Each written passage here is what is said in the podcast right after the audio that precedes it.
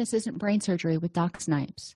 This podcast was created to provide you the information and tools Doc Snipes gives her clients so that you too can start living happier. Our website, docsnipes.com, has even more resources, videos, and handouts, and even interactive sessions with Doc Snipes to help you apply what you learn. Go to docsnipes.com to learn more. Welcome back to Happiness Isn't Brain Surgery. We're going to continue talking about improving self esteem. One part of improving self esteem is developing a more accurate self assessment. If you've got low self esteem, you probably don't feel very good about yourself. So, you're going to start out by doing something called taking a self concept inventory. And that's basically listing who you think you should be and all the things that you hold yourself to versus who you are right now, the traits that you actually have. And then you're going to look at the difference but you're not going to stop there. What I want you to do is once you look at the difference between who you are versus who you think you should be or who you want to be, then I want you to go through that list of who you think you should be and cross off the things that just really aren't that important to helping you move towards those people and things that are important to you.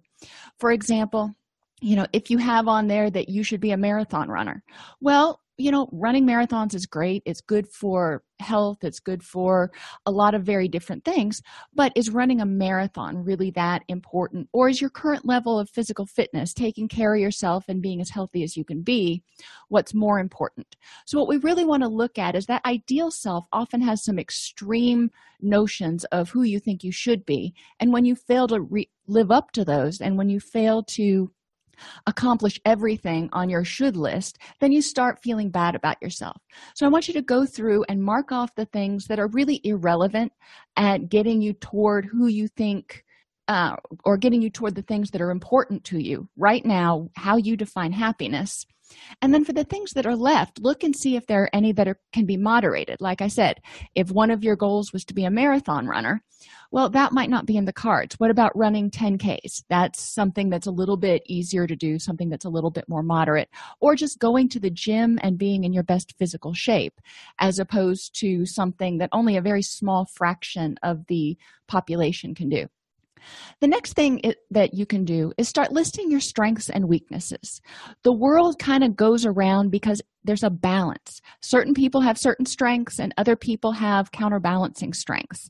Um, my strengths are not math, and you know, science is kind of right there in the middle. But I can tell you that calculus and trigonometry and all that stuff, th- those are not my strengths.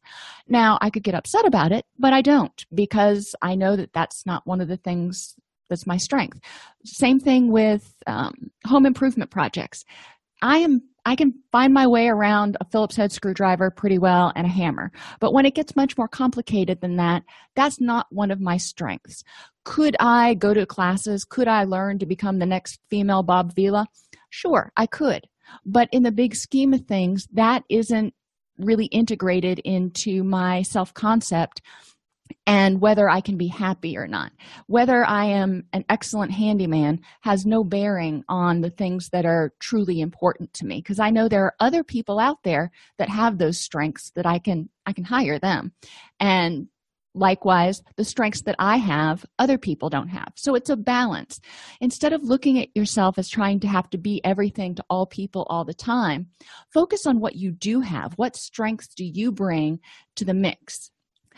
Take both of those things your new self concept inventory now that it's been modified and a really good listing of your strengths and weaknesses and develop a new self description who are you because a lot of times when you did your initial self concept inventory that listing of who you are right now was probably overly harsh. You probably forgot a lot of your strengths and minimized a lot of your accomplishments and focused on the things that you hadn't done. So now this new self description has a much more um, objective tone to it, and you can look at who are you really right now and who is it that you want to be? You can't be everything to all people all the time. So getting back down to what we keep talking about with becoming the person you want to be in order to get closer to those things and people that are important to you. You can't be everything to all people. So who is it that you're going to focus on? What is it that you're going to focus on? And then start celebrating your strengths. Recognize what you bring to the mix whether it's you're maybe you're good at organization and you're good at planning. Awesome. Some people are better at implementing. Um, maybe you are a good cook but you are not a great baker you know what is it that you bring to the mix when you get together with your friends when you are with your family when you're at work? Because your strengths make you unique and make you special. The next step is to start identifying core beliefs because your self concept was built on your core beliefs about who you should be so going back to that list of shoulds again and we're going to keep saying that word over and over again and it's a bad word when we're talking about self-esteem because it often holds you to a standard that you're probably not going to meet or it makes you focus on what you're not instead of focusing on what you are. We all have room for improvement. There's no doubt about that. But is it better to focus on how how short you fall or is it better to focus on how strong you are and how good you are right now knowing that you've got room for improvement? So identifying those core beliefs goes back to asking yourself who says that i should be perfect at math? Who says that i have to be the best at all things all the time? And you're probably going to go back growing up and look at media, look at your parental influences, look at your teachers, and you're going to find some of that. Now, did they intend to put these extreme beliefs on you? Probably not. Children, when they're very young, think in all or nothing terms, they think in extreme terms. So, if you formed some of these core beliefs when you were in elementary school and you never ask yourself again, you know, is this really something that's important to me? Then you're probably holding on to some unnecessarily extreme core beliefs. Does that mean you have to get rid of them? No. But I would challenge you to modify them. And instead of saying, I have to be the best at everything all the time, focusing on, I need to be the best that I can be with the tools that I have, or I need to really focus my attention on succeeding and excelling in this one area that is my particular strength instead of trying to be a jack of all trades. When you're looking at these core beliefs, remember I said some of them are going to be extreme. Some of the cues that these might not be helpful core beliefs to have or might be things that you need to check are terms that make them either magnified or exaggerated. And generally, these are self talk statements that you tell yourself that are magnified in the negative. That is the worst thing that ever happened. Typically, people with low self esteem magnify and exaggerate the bad things and minimize the good things. So if you got a promotion at work, you might say, well, any anybody would have done that, or you know, you just get that for being there for a certain period of time. It's nothing special. But if something bad happens, you focus on it and take all the blame for it and call yourself a loser or useless or think that you're going to get fired. So you want to look at your accomplishments and you want to look at what you magnify and what you really focus on. Everybody makes mistakes.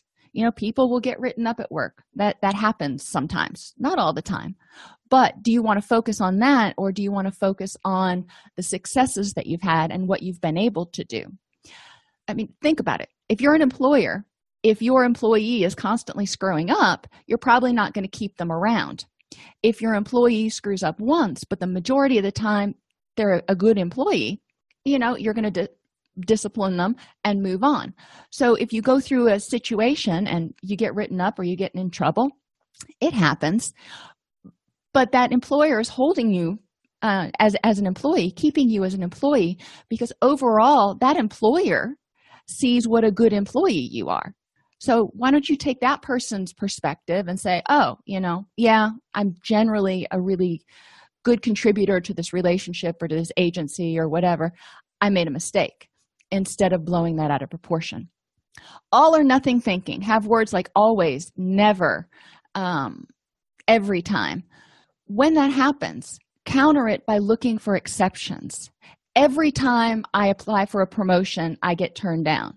Well, let's look and see if that actually is true. And if it is, then you can go and ask your supervisor why that is. You can look at your own work ethic and see if you can figure out why that is. But a lot of times you're going to find that there are exceptions. You know, every time I apply for a job, I get turned down. Well, if you've ever been employed, that's not true. Maybe the jobs you're applying for now are in higher demand. So you look for exceptions to the rule and you look for other explanations for why it's happening is it all about you or is it you know just you're applying for um, jobs or promotions that are in higher demand now the availability phenomenon or heuristic means you focus on th- one thing or a couple of things that are really really powerful and forget about all the other things so it seems like it's worse off.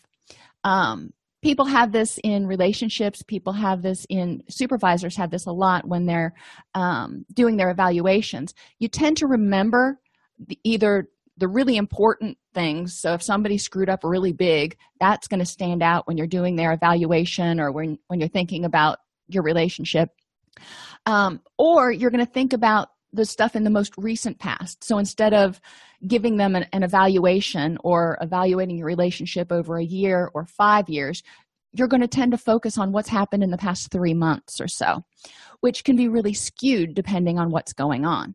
So it's important to make sure that whenever you're making a judgment about something you look at not only what's going on right now but make sure you broaden your your view of the situation to look at how have things gone over the past year. You know maybe for yourself you the past couple months have been really not so good for you. You've made some mistakes you've had a lot of problems. But when you look over the past year two three years overall things have gone really pretty well and you've been doing a good job and have healthy relationships and all that stuff.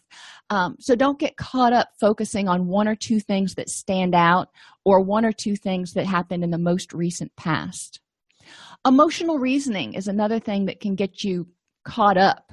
If you feel like you should be living up to some standard and you're not and you start telling yourself that you're worthless because of that you're reacting out of emotions. You're reacting out of fear of rejection instead of saying you know what? Logically i'm doing the best i can right now. Accurate self-assessment is necessary to form the foundation of self-esteem. It's important to recognize why you're lovable. It's important to recognize your strengths and celebrate them. And then look at that list of things that you have in your ideal self the thing person you think you should be and identify goals that are worth working on goals that are worth your energy that are going to help you get closer to those people and things that are important. So like i said you're not going to be able to do everything all the time. I would love to be able to fix things around my house and replace light switches and stuff. That would be great. But in terms of the things that are most important to me knowing that i only have a limited amount of energy that doesn't rank up there. I'll just hire somebody for that cognitive distortions you know unhelpful thoughts tend to lead to negative interpretations of events. So when things happen you get written up at work or you have a breakup or you make a mistake and you're really embarrassed walk the middle path. Try to find some good out of it. Try to figure out a way to laugh at yourself. Ask yourself you know in two or three weeks or months is this really going to be a big deal? And examine the evidence. If you think this is the worst thing in the world that's how you're feeling right now. So let's look at the evidence you know what really realistically could happen from this event and what does it mean about you as a person?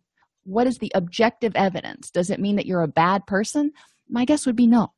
My guess would be it means that you're a good person who made a mistake. So you want to examine the evidence that supports your feelings and beliefs that keep you telling yourself unhelpful and hurtful things if you like this podcast you can subscribe on your favorite podcast app join our facebook group at docsnipes.com slash facebook or join our community at docsnipes.com Welcome to this week's book review. Each week, I review a book that I believe would be helpful to the general public and or clinicians.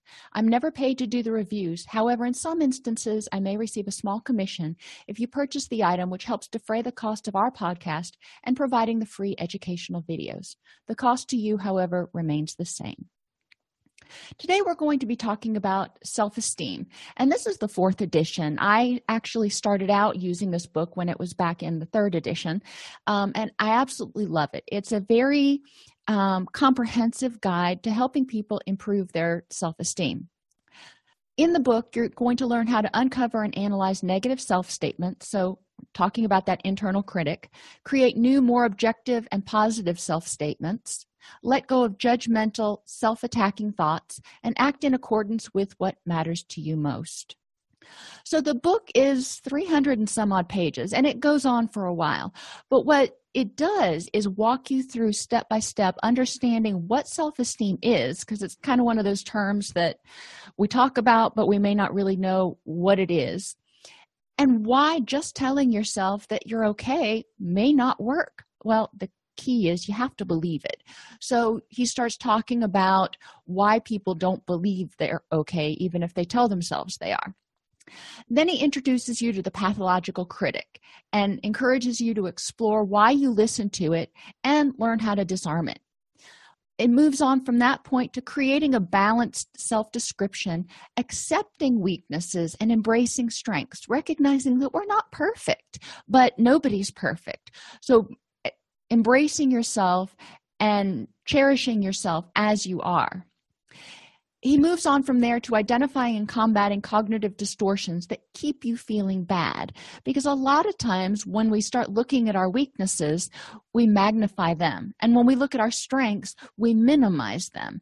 And that keeps us feeling bad about ourselves. So mckay goes into great detail about how to combat some of those cognitive errors or thinking errors he encourages you to explore your thoughts about compassion and developing self compassion one of the reasons that many people have difficulty developing self esteem and being kind to themselves is because somewhere along the way they were taught that having compassion for themselves or being kind can be seen as weakness or failure or something negative.